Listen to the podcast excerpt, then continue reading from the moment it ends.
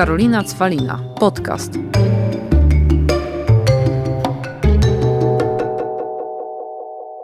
Witam Was w kolejnym odcinku podcastu Karolina Cwalina. Odcinku ostatnim, odcinku grudniowym tego roku, więc jak nie o postanowieniach noworocznych, o których nie możemy mówić, bo ich bardzo nie lubię, no to o czym można porozmawiać, żeby jednak zyskać takiego kopa do działania na przyszły rok? Pomyślałam, że o pieniądzach, o planach związanymi z naszymi pieniędzmi, o oszczędzaniu.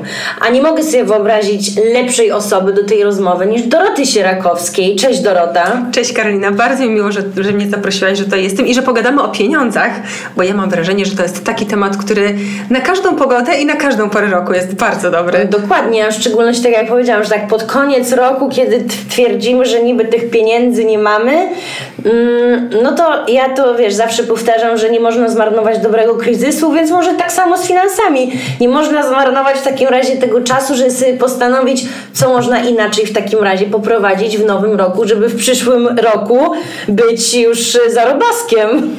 Otóż to i y, w ogóle to jest tak, że ta końcówka roku jest często dla nas dużym wyzwaniem finansowym. Dla wielu osób y, i to jest też taki czas, który po prostu tak kusi do wydawania tych pieniędzy, bo wszędzie są reklamy, bo wszędzie są prezenty y, i właśnie tym bardziej jest to taki moment, w którym fajnie jest sobie to wszystko poukładać i zastanowić się, czego my chcemy. I od tych swoich finansów, i w sumie też od swojego życia, bo to jedno z drugim się bardzo wiąże i właśnie lepiej wejść w ten nowy rok. Dokładnie tak, ale od początku. Dorota, kim ty jesteś oprócz tego, że jesteś założycielką Girls Money Club, czyli organizacji, która pokazuje kobietom, dziewczynom, jak zarządzać swoim budżetem, jak zarządzać swoimi pieniędzmi, jak oszczędzać. E, jesteś organizatorką największej chyba ostatnio konferencji Women Invest na giełdzie papierów wartościowych, ale prywatnie, żebyś jeszcze tak powiedziała, żeby wiesz, tutaj e, ludzie poczuli taki respekt do ciebie. Kim ja jestem? To jest bardzo ciężka, bardzo ciężka jest odpowiedź na to pytanie, e, ale ogólnie tak, tak zawodowo jestem przede wszystkim finansistką. W sensie całe moje życie dorosłe, całe moje życie zawodowe jest, jest związane z pieniędzmi, w dużym stopniu z inwestowaniem. E, studiowałam finanse, w zasadzie ze specjalnością inwestycyjną na SGH-u. E, później zaczęłam wydawać własny magazyn jeszcze na studiach o inwestowaniu dla studentów, bo wtedy z kolei bardzo ciężko było znaleźć ludzkim językiem napisane treści o inwestowaniu, a nie tylko podręczniki albo materiały tylko i wyłącznie po angielsku. Mm, później zaczęłam pracować w jednym z największych polskich domów maklerskich, więc też jako analityczka w ogóle no, przez bardzo wiele lat się spełniałam i spełniam, bo to jest taka rzecz, która z ciebie też nie wychodzi. Cóż jeszcze? Napisałam książkę, która jest bestsellerem finansowym. To jest książka Świat Surowców. Ona jest o tej mojej niszy, czyli o inwestowaniu właśnie w ropę, w złoto, w kawę i w inne takie egzotyczne rzeczy, o których trochę rzadziej się mówi ogólnie w kontekście inwestycji. No i poza tym zawsze mnóstwo podróżowałam mhm. i to w sumie była taka była taka rzecz, która mnie zawsze napędzała najbardziej do zarabiania pieniędzy. Czyli nie te pieniądze same w sobie, ale właśnie to, że mogę dzięki nim pojechać na rejs na Seszele albo w inne piękne miejsce. Więc tak, dużo żegluję, dużo podróżuję. E, mieszkam w Warszawie z mężem, z dwiema psinkami. E, no i cóż, myślę, że ogólnie mam fajne życie i myślę, że spora część e, z tego jest właśnie związana z faktem, że mm, że ogarnęłam swoje pieniądze. I że masz swoje pieniądze, bo też o tym bardzo często mówisz, jeżeli chodzi o kobiety, żeby one były niezależne, żeby miały swoje pieniądze i potrafiły tymi pieniędzmi zarządzać. To jest w ogóle absolutna podstawa, bo pieniądze dają opcje. Mhm. Zawsze, y, zawsze to widziałam też dookoła siebie po różnych historiach kobiet, dziewczyn, z którymi zresztą w ostatnich latach bardzo często przecież pracuję, że y, właśnie w finansach przede wszystkim chodzi o to, żeby mieć, y, mieć swoje źródła zarobku, to po pierwsze, czyli czuć po prostu, że, że stoimy tak twardo na tych swoich nogach finansowo i dzięki temu podejmować decyzje w życiu, które już nie są oparte o pieniądze, bo my dopiero wtedy możemy podejmować decyzje na bazie swoich preferencji, swojego charakteru, e, tego, jakie mamy wartości, jeżeli nie musimy podejmować decyzji tylko i wyłącznie ze względu na fakt, że nie mamy pieniędzy. E, I to dotyczy w zasadzie wszystkich aspektów naszego życia. Po pierwsze, kariera. Jeżeli dobrze kierujemy swoją karierą e, i faktycznie mamy te oszczędności, mamy tą poduszkę finansową, mamy zbudowany jakiś zestaw swoich umiejętności, Czyli jesteśmy po prostu e, jakoś wyceniane na rynku pracy, mamy markę osobistą i wiemy, że e, po prostu możemy coś z tą marką zrobić, ona ileś jest warta no to wtedy mamy też możliwość y, rozwijania się w pracy tak jak chcemy. Czyli nie musimy już patrzeć, kto gdzie ile nam zapłaci, ani też nie musimy, na przykład jak nas zwolnią desperacko szukać pracy, tylko po prostu mamy te opcje. Możemy mhm. faktycznie wybrać coś, co do nas pasuje. I oczywiście nie chodzi mi tutaj tylko i wyłącznie o pracę y, dla pasji, ale chodzi mi o to, że możemy poczekać, y, żeby stworzyć biznes, który chcemy stworzyć żeby poczekać na tę pracę, która nam naprawdę odpowiada i która podkreśla nasze umiejętności itd., tak itd. Tak Czyli kariera to jedno, a druga rzecz, no to tak samo życie osobiste. E, tak naprawdę dla mnie jedną z takich e, fajniejszych rzeczy a propos posiadania pieniędzy było to, że na przykład mogłam wybierać, e, wybrać partnera życiowego nie bazując na tym, żeby on mi zapewnił jakieś godne życie. Znaczy ja mam swoje pieniądze, zarabiam ogólnie na różne sposoby i dzięki temu ja po prostu zawsze mogłam patrzeć na niego jako na człowieka, z którym ja po prostu chcę być na co dzień. Więc te pieniądze, one tak zawsze gdzieś funkcjonują w tle i dają nam możliwość dokonania po prostu takich bardziej świadomych wyborów. No piękny taki wstęp, naprawdę taki psychologiczno-pieniężny, bo też ostatnio będąc na Twoim wykładzie e, powiedziałam Tobie, że powinnaś do tych wszystkich swoich, bo naprawdę ja Wam polecam, żeby wejść na stronę Doroty, na Instagram Doroty, tam jest kupa wiedzy, naprawdę. Dorota to jest jeden z takich bardziej merytorycznych um, ekspertów, e, w mediach społecznościowych, których znam, ma świetne kursy e, i no, po prostu tam możecie przepaść, naprawdę. E, I powiedziałam Dorocie ostatnio, że powinna dołączyć wszędzie właśnie wątek taki totalnie psychologiczny, bo jak byłam na spotkaniu w studiu 225 z Dorotą, to zauważyłam, że dużo kobiet mm, jakby nie przeszło przez ten, wiesz, tą, tą pierwszą taką e, jakby barierę tego, że one mogą w ogóle mieć swoje pieniądze, albo jak rozmawiać o pieniądzach właśnie z tym partnerem. Ale to, co powiedziałam, że mogą, to wynika z, jakby z tego, wiesz, takiego psychologii czystej, co się u nich działo w domu i jak były, wiesz, jak ich mamy tak naprawdę pracowały, były traktowane. Także no tutaj jest ten wątek totalnie jakby jakby totalnie bardzo ważny, ale przechodząc tutaj do tego, na czym Dorota się zna najlepiej, to chciałabym, bo też podczas tego spotkania powiedziałaś bardzo taki fajny schemat tego, jak ułożyć swoje finanse. I ja zawsze lubię, jak ktoś słucha moich podcastów, żeby wyszedł z taką małą, wiesz, pigułką dla siebie, jak to, jak to sobie poukładać, że najpierw jakby jak załóżmy mamy te pieniądze, to układamy sobie te nasze wydatki stałe mi chodzi tutaj, wiesz, o tej poduszce finansowej i tak dalej. Tak, tak. Znaczy, to, co powiedziałaś przed chwilą, jest w ogóle bardzo ważne, bo ja bym w ogóle wyszła od tego, żeby poukładać sobie rzeczy w głowie najpierw. Znaczy, słuchaj, wszystko zaczyna się w głowie. Wszystko zaczyna tak. się w głowie. To absolutnie, to jest, to jest aktualne po tak. prostu od lat. I te wszystkie kwestie związane z pieniędzmi też się zaczynają w głowie. I od tego warto zacząć. Autentycznie, ja to mówię jako osoba, która twardo stąpa po ziemi i liczby i cyfry i ja w ogóle kocham te, te moje wszystkie wyliczenia analityczne, ale ja to po prostu widzę po historiach mnóstwa ludzi, czy to takich już zaawansowanych inwestorów, czy to w ogóle osób początkujących, które dopiero w tym momencie zaczynają ogarniać swoje pieniądze ogólnie, że po prostu poukładanie sobie przekonań o pieniądzach e, to jest szalenie ważna sprawa. I tak naprawdę tutaj te te przekonania to jest pierwsza rzecz y, i one mogą dotyczyć nas samych, czyli na przykład Tak. mogą dotyczyć tego, co my o sobie myślimy, czy my zasługujemy na pieniądze, czy nie, na co powinnyśmy kłaść akcenty. W przypadku kobiet niestety my bardzo często jeszcze, wiele z nas było y, wychowywane trochę w, w takim, na taką modłę, że y, albo o pieniądzach się nie mówi, albo że damy nie mówią o pieniądzach, albo że ogólnie pieniądze to jest męska sprawa, więc my przede wszystkim musimy przeskoczyć to takie przekonanie, że to jest męska sprawa. No, jak to ma być męska sprawa? Jakby każdy z nas, każda z nas też potrzebuje pieniędzy. Dokładnie Ogólnie tak. do funkcjonowania, więc, y, więc to jest y, sprawa bardzo unisex, można powiedzieć.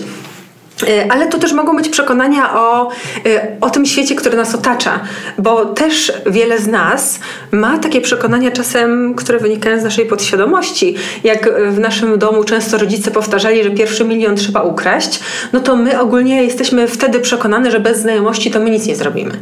Y, No że- tak, albo tak wiesz, ja na przykład mając rodziców, którzy całe życie prowadzili swój biznes, to też mam zupełnie inne przekonania na temat pieniędzy niż osoby, których rodzice całe życie pr- pracowali na etat. Na przykład mam zupełnie inny poziom ryzyka na przykład do podjęcia i często moje koleżanki mówią, jak ty się nie boisz? A ja wiem, że jak czegoś, wiesz, nie zaryzykuję właśnie, to nie wyjmę więcej, na przykład. Ale to jest w ogóle to, co też jest szalenie ważne, a więc takie trochę przemyślenie sobie w ogóle kwestii ryzyka i tego, co jest w życiu ryzykowne, bo e, ja też teraz, e, zwłaszcza w ostatnich latach, pracując e, z wieloma kobietami nad tym, żeby postawiły one pierwsze kroki w świecie inwestowania, żeby zainwestowały swoje pierwsze pieniądze, to bardzo często słyszałam coś takiego, że mm, jak się nie bać zacząć inwestować? Y, Ja tak sobie pomyślałam, że dla mnie w zasadzie mój największy strach wynika bardziej z tego, że ta kasa będzie bezczynnie leżeć na koncie, niż z tego, że ja w coś zainwestuję i na przykład coś pójdzie nieco gorzej i tak dalej. Czyli y, ja mam to przestawione w głowie, bo od lat funkcjonuję w świecie, w którym ludzie inwestują i w którym tak naprawdę takim faux pas, czy też takim głównym strachem jest to, żeby trzymać pieniądze jako gotówkę na zwykłym rachunku, bo to jest nieefektywne, bo po prostu te pieniądze tracą na wartości, przecież one Czy są wiadomo, kupowane. że trzeba też trochę mieć, to, to nie mówimy, żeby wszystkiego się A, no pozbyć. oczywiście, że tak. Fundusz awaryjny Tak. to jest jedna rzecz, ale nie, jakby nie zmienia to faktu, że i tak samo z tym biznesem. Y, Też my pracując na etacie, y, oczywiście my mamy przewidywalność, my mamy, y, możemy sobie wiele rzeczy zaplanować, mamy pewne świadczenia socjalne, które Tak. potrafią być bardzo przyjemne, ale z drugiej strony my też podejmujemy pewne ryzyko, że y, jeżeli my na przykład nie Y, jeżeli nie będziemy się rozwijać na tym etacie, to my możemy się rozleniwić i możemy też w pewnym stopniu po prostu wypaść y, z tego rynku pracy, takiego bardziej aktywnego. Możemy być na tym rynku pracy po prostu też warte mniej. Oczywiście ja tutaj mówię warte, nie warte. Wiadomo, że to nie świadczy o jakby naszej wartości jako człowieka, ale na rynku pracy my musimy też wiedzieć, jakie umiejętności dają nam jaką mniej więcej pensję. I czasem jest tak, że y, etat też trochę y, tak pozwala uśpić naszą czujność i później, jeżeli nie daj Boże się stanie tak, że nasza firma zbankrutuje albo są duże zwolnienia i my zostaniemy zwolnione, to nagle się okazuje, że to nasze bezpieczeństwo tak trochę nam ktoś wyciągnął jak ten dywan spod nóg y, i nie wiemy, co ze sobą zrobić. Przedsiębiorcy, przedsiębiorczynie zazwyczaj nie mają takich problemów, bo żyją w świecie wiecznej dynamiki, stresu, niepewności i tak dalej. I ta niepewność, nie wiem jak e, ty to odczuwasz, ale ja na przykład zdążyłam się do niej przyzwyczaić. W sensie traktuję ją jako część gry, to, że po prostu ona istnieje. Bardzo dobrze to powiedziałaś, jako tak część gry, że cały czas trzeba kombinować, więc ja na przykład wychodzę z takiego założenia, często mówię, że ja umiem zarabiać, więc ja sobie wynajdę jakiś sposób, żeby te pieniądze zarobić. Dokładnie, dasz radę, nie? Tak, a teraz a propos sama ruszając na przykład z nowym biznesem, też przecież cały czas właśnie słyszę, że e, czy, czy się stresuję, czy to pójdzie i tak dalej. No ale przecież jakbym nie spróbowała, to bym nie wiedziała, czy to pójdzie, czy to nie pójdzie. To byś się nigdy nie dowiedziała i potem tak naprawdę mógłby cię bardziej zżerać fakt, że ty nigdy tego nie sprawdziłaś, Tak. niż to, jeżeli na przykład sprawdzisz i nie wiem, to pójdzie trochę gorzej niż sądziłaś. Tak, a nie? dużo ludzi mają też tak, że właśnie boją się zaryzykować w coś i cały czas czekają na lepsze opcje, aż w końcu w nic nie inwestują i dalej są w tym samym punkcie, w którym byli. Tak. I też uważam, że właśnie my funkcjonujemy w świecie, w którym zawsze jakieś ryzyko podejmujemy. E, I takie ryzyko związane z tym, że potem będziemy żałować, że czegoś nie zrobiliśmy, to też jest ryzyko, które trzeba wziąć pod uwagę. E, więc i to dotyczy i biznesu, i właśnie na przykład dbania o finanse. Dokładnie Bo tak, tak. jakby wracając do tego, od czego zaczęłyśmy, no to też e, powiedziałyśmy sobie o tym, że właśnie wiele rzeczy trzeba uporządkować w głowie, ale też jak to porządkujemy w głowie, to warto się zastanawiać też nad takimi już bardziej konkretnymi krokami. E, wspomniałyśmy o funduszu awaryjnym, czyli o tym, żeby mieć jakąś tam kwotę oczywiście na tym swoim y, y, zwykłym koncie bankowym, ale niezbyt dużą, ale przede wszystkim, jeżeli dotychczas nie ogarniałyśmy swoich pieniędzy, to żeby zadbać o poduszkę finansową. Ja czasem mówię, jak ktoś się mnie pyta, od czego zacząć ogarnianie swoich finansów, to ja mówię, jeżeli nie masz poduszki finansowej albo nie masz jej odpowiednio ulokowanej, to zacznij od niej. To no i czym się różni konto awaryjne od poduszki finansowej?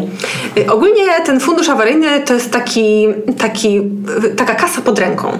Czyli to jest po prostu taka zwykła kasa na zwykłym rachunku bankowym, którą my mamy na wypadek tego, że na przykład yy, musimy coś załatwić, iść na zakupy, yy, iść do dentysty.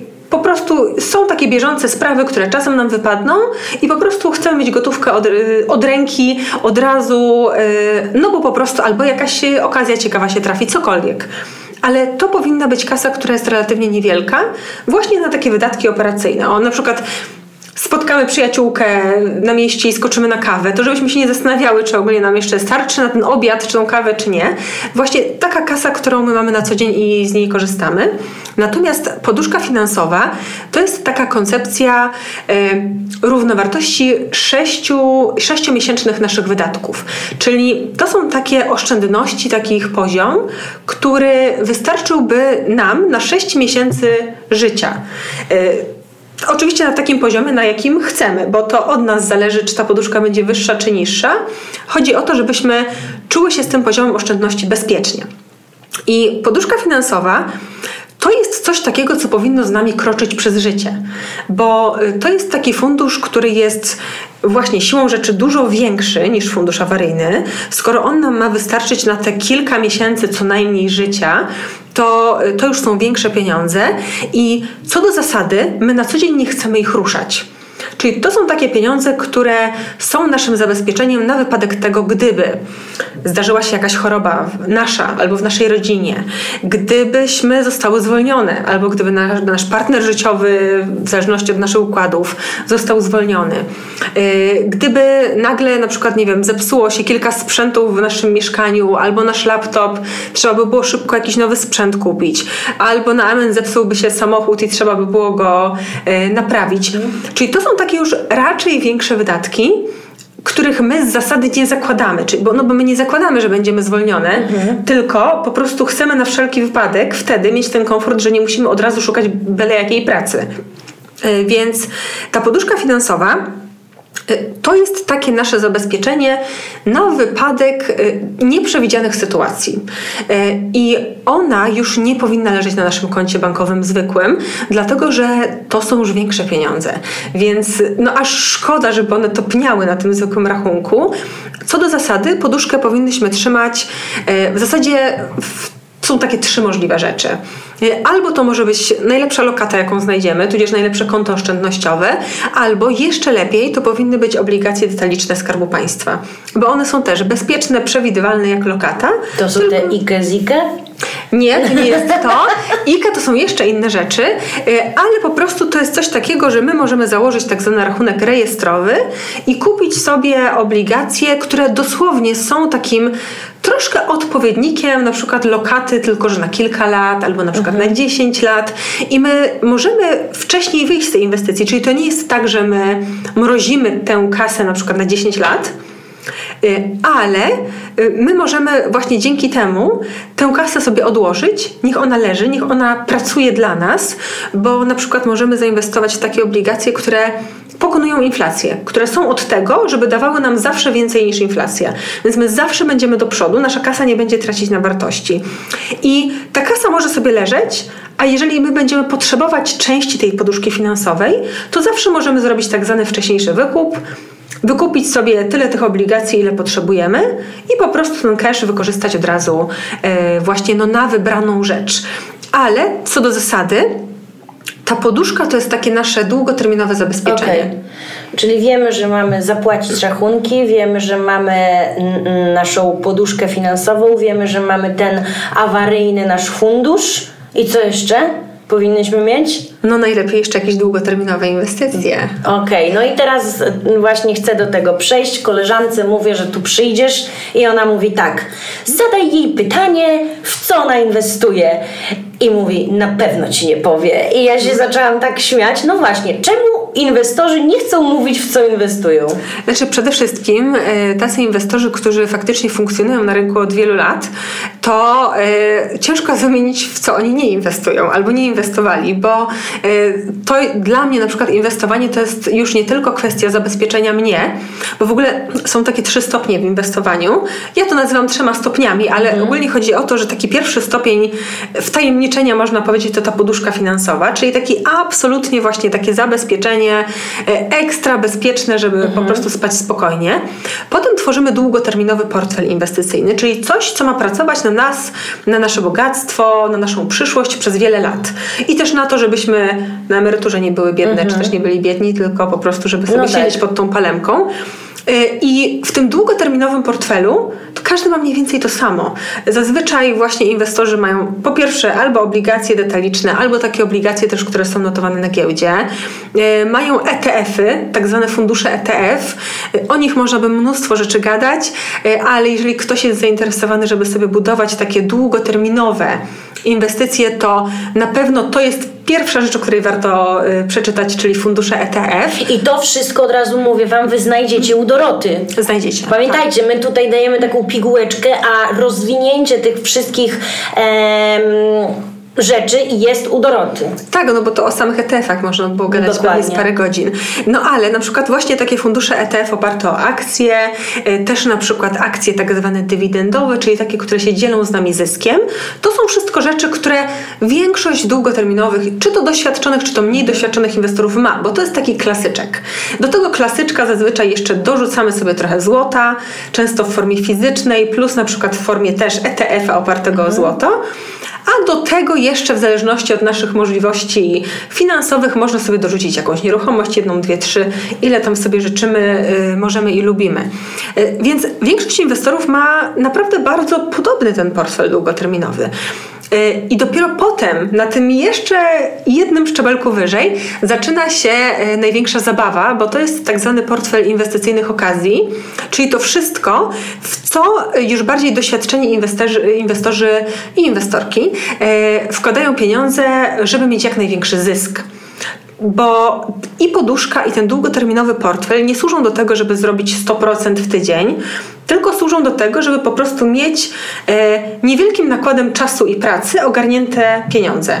I większość osób naprawdę może poświęcić mało czasu na budowę tych pierwszych dwóch portfeli, mieć święty spokój, mieć kasę zabezpieczoną i to jest piękne. Natomiast ten trzeci portfel jest dla osób, które mają dużo czasu e, i mają też dużą wiedzę. Więc y, też dla większości osób przede wszystkim on nie jest polecany i z tego przede wszystkim wynika to, że wiele inwestorów, inwestorek się nie dzieli tym, co ma w portfelu. Dlatego, że y, na przykład gdybym ja teraz powiedziała, że mam akcję tej i tej spółki, no to y, tak naprawdę ta druga osoba nie wie, po ile ja ją kupowałam. Nie wie, czy to już jest dobra inwestycja, czy jeszcze nie. I też prawdopodobnie nie będzie wiedziała, kiedy ja sprzedam. I możliwe, że na przykład ja będę w stanie szybko zareagować na zmieniające się warunki na giełdzie, a ktoś inny nie zareaguje, bo poszedł do pracy, bo zapomniał, bo jest na wakacjach, z różnych przyczyn i na przykład straci na tej inwestycji. Więc tak naprawdę to, w co my lokujemy kasę, nie ma aż tak dużego znaczenia, jak to, jaką my mamy strategię i jaki też mamy timing tych inwestycji, bo ta sama spółka, te same akcje mogą być świetną inwestycją na tydzień i fatalną na dwa miesiące. Tak. Albo na przykład mogą być świetną inwestycją w grudniu, ale fatalną inwestycją w styczniu. No tak, to I trzeba tak jak musisz też się znać, śledzić wszystko. To jest trochę tak, jakby ktoś ci powiedział, że na przykład, yy, że warto jest prowadzić biznes w postaci założenia kawiarni. No mhm. Jakby, no jedna osoba zrobi fantastyczną kawiarnię, na której no, zarobi... Znam, znam ludzi, którzy prowadzą po prostu biznes gastro i zarabiają zarabiają kupę pieniędzy, a Tak. takich, którzy ledwo wiążą koniec z końcem. Otóż to, więc, więc to jest trochę ten sam, e, ten sam case w, w przypadku inwestowania, czyli różne osoby mogą z tą samą wiedzą zrobić różne rzeczy, e, ale przede wszystkim też e, każdy inwestor, każda inwestorka ma po prostu inny charakter i inną skłonność do ryzyka. Ja jestem, e, ja mam dużą skłonność do ryzyka, dlatego że ja się tego świata nie boję. Jestem oswojona z finansami, z inwestowaniem, z różnymi też bardziej ryzykownymi instrumentami, więc dla mnie podejmowanie decyzji, e, nawet jeżeli to jest decyzja, która na przykład oznacza stratę, bo się okazało, że na przykład jakby miałam świetny pomysł, ale nie wiem, powiedział coś szef jakiegoś banku centralnego albo gdzieś wybuchła wojna, no i nagle ten pomysł już nie ma racji bytu. Ja wiem, że ja utnę stratę, ale na przykład dla większości osób, zwłaszcza na początku, to będzie bardzo bolesne uciąć stratę i jakby zaakceptować ten fakt, że nie zrobili dobrej transakcji, więc często czekają, aż będzie jeszcze gorzej. Ja mam, wiesz, ja mam to Dorota tak, że ja no, w zeszłym roku można powiedzieć bardzo dużo straciłam. E, i bardzo dużo straciłam, a zarazem w tym roku dołączyłam do trzech spółek, gdzie wsadziłam pieniądze i każdy mnie pyta, jak w ogóle ja żyję, oddycham, a tym bardziej, jak ja w ogóle mogłam jeszcze dać gdzieś pieniądze, że czy już się nie bałam i tak dalej. I to jest to, powracając na samym początku, że po pierwsze, oczywiście podłamały mnie te sytuacje, ale też dałam sobie pomóc, więc, więc jakby z nich próbuję cały czas cało wychodzić. Mam nadzieję, że się dobrze skończą. W każdym razie w moim życiu jest tak, że na przykład co do tego pojęcia pieniędzy, ja wiem, że pieniądze ja odpracuję, ale tego, że będę siedzieć, płakać, nie będę działać i robić tego, co mnie nakręca, cieszy, już to jest dla mnie jeszcze gorsze. I wiesz, i teraz, i, i, i a propos tutaj inwestowania, to jest mój taki pierwszy krok, że zostałam właśnie wspólniczką w tych trzech spółkach, gdzie właśnie w nie wierzę mocno. Myślę jeszcze o jednej rzeczy, a później już chcę, tak jak e, Ci powiedziałam, że moja jedna ze wspólniczek jest Twoją wierną fanką i chcemy robić później, jak już się odkujemy, znaczy ja odkuję przede wszystkim, takie money date'y i wtedy już się pouczymy o tych ETF-ach, IKE, ZIKE i będziemy to robić. Dlatego mówię Wam, to jest też tak, że ja zaprosiłam Dorotę, bo zaczęłam się tą personą interesować, co ona tutaj mówi i tak dalej. E, I bardzo, ale to bardzo Wam polecam. Dlatego też stwierdziłam, że Dorota będzie świetną osobą właśnie na grudzień. Najfajniej jakby tak posłuchać przed świętami, tudzież po świętach Sylwestrem i już sobie poczytać, co tam Dorota ma, bo tak jak na początku wspomniałam, ja nie cierpię postanowień noworocznych, typu wiesz, nowy rok, nowa ja, tylko lubię, jak już tak okolice końca listopada, grudzień, tak się zaczyna myśleć w tym nowym roku i w nowy rok się wchodzi, że ja już tylko tą iskierkę jakby rozpalam mocniej, ale ona zapłonęła. Ale to powiem Ci, że ja jestem team postanowienia noworoczne y, albo też team podsumowania. Ja sobie zawsze w ogóle co rok robię takie podsumowanie, tylko że ono właśnie jest Wydaje mi się, że jest po prostu dobrze dopasowane też y, do mnie, bo ono obejmuje siedem obszarów mojego życia i ja po prostu mam taki stały rytm, że ja sobie patrzę tak kawałek po kawałku, tutaj zdrowie, tutaj właśnie psychika, tutaj pieniądze, tutaj kariera, y, tutaj na przykład moje pasje, co mi się podobało, co nie. To jest dla mnie fajna zabawa zresztą, ale właśnie też nie robię tego po to, żeby się spinać. W takim sensie, że okej, okay, że na przykład to słynne nauczę się hiszpańskiego do czerwca mhm. albo minus 10 kilo w dwa miesiące, Tak. jakby, bo y, na niektórych to zadziała, in, dla innych to będzie taki trochę bat nad głową, więc też wydaje mi się, że, y, że to jest w sumie spoko, że, że każdy może mieć trochę inne podejście, mm, ale chyba najważniejsze jest to, żeby właśnie wykorzystać ten taki czas, jak, y, jak wszyscy tak mają trochę większy luz i jak my też możemy sobie zrobić luzu w naszej głowie y, od takich codziennych rzeczy, Tak. y, żeby właśnie sobie przemyśleć Żeby przede wszystkim... przemyśleć, czy chcemy oszczędzać, czy chcemy właśnie, czy chcemy inwestować i to też co powiedziałaś, nie musicie od razu kupować akcji firmy, to mogą być małe rzeczy, to może być mała sztabka złota schowana gdzieś. Dokładnie, znaczy w tym momencie w ogóle można inwestować w złoto dosłownie od 50 zł, a w takie sztabki można inwestować od złotych niecałych 300. O to chodzi, tylko żeby coś Jedna takiego... obligacja kosztuje 100 zł. To są naprawdę, to są y, często powiedziałabym, że wręcz śmieszne pieniądze, a to jest niesamowite, jak bardzo życie się zmienia, jak się okazuje, że na przykład ktoś sobie postanowi bo ja to widzę najczęściej, że największe efekty przychodzi, y, przynosi takie postanowienie, że na przykład po otrzymaniu przeze mnie pensji na konto, ja od razu inwestuję 200 zł. Tak, albo od razu odkładam i tak dalej. Dokładnie. I nagle się okazuje, że jak się odłoży to 200 zł, ale one już zaczynają pracować nam na jakiś procent, to my na przykład po tym roku już widzimy, że całkiem sporo się uzbierało, a ja w sumie Dokładnie. nawet nie poczułam tych dwóch stówek, no bo co to są dwie stówki w obecnych czasach? Czyli zaczynamy od małych, e, od małych po prostu kroków. Można tak, można zacząć od małych kroków, można się oswoić. Nawet jeżeli mamy większe oszczędności, to właśnie możemy sobie zacząć ostrożnie, żeby e, nabierać pewności siebie z czasem. I też nie słuchać, tak jak a propos to, co powiedziałaś, że każdy po swojemu, bo na przykład mam, e, wiesz, znajomych, którzy kupują nieruchomości i wiesz, i zanim był, wiesz, ten boom na, że mieszkania tak podrożały, każdy mówił, że w ogóle tak, po pierwsze to wojna i nieruchomości już nie opłaca się kupować, po drugie, że to jest bez sensu, czyli wiesz, już przychodzą ludzie, mówią jak tam żyć masz, po czym znajomi kupili trzy mieszkania mniejsze w bloku i jak poszły te ceny do góry, to na każdym z tych mieszkań na metrze 6 tysięcy zyskali, to pomyśl ile pieniędzy zarobili. No pewnie. Rozumiesz? Czyli nie, to też jest tak, że jakby słuchajcie się ekspertów, a nie tego, co dookoła ludzie mówią, co się opłaca lub nie opłaca, bo to naprawdę, tak jak Dorota powiedziała, to, to może być tak czynnik, czynniki różne zmienne,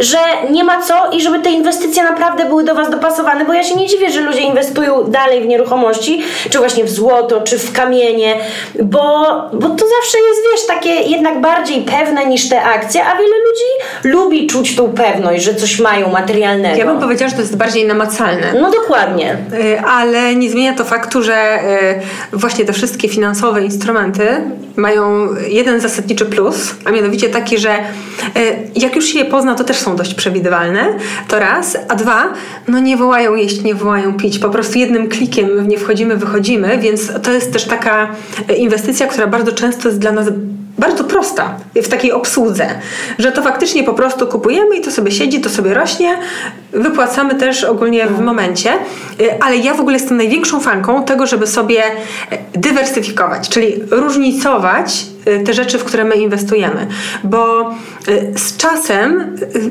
my w ogóle dostrzegamy to, że w ogóle świat nie jest takim przewidywalnym miejscem, więc lepiej mieć takie właśnie jakieś nieruchomości, jakieś złoto, jakieś akcje, jakieś obligacje, bo my nigdy nie wiemy w sumie, co się wydarzy.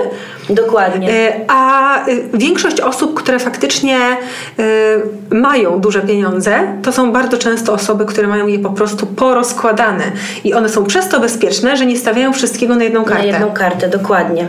Tak jak mówią, nie lata się jednym samolotem. Otóż to. Słuchajcie, no sami słyszycie. Dorota, skarbnica wiedzy. Idziemy do Doroty Sierakowskiej, Girls Money Club.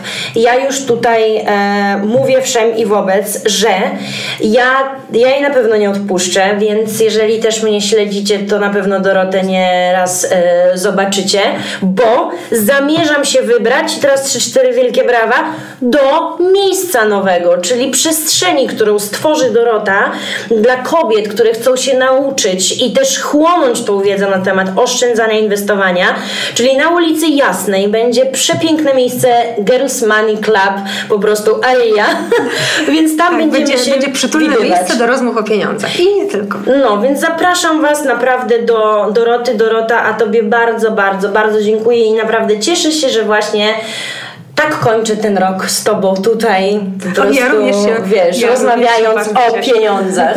Dzięki wielkie Karolina raz jeszcze. Sexy zaczyna się w głowie.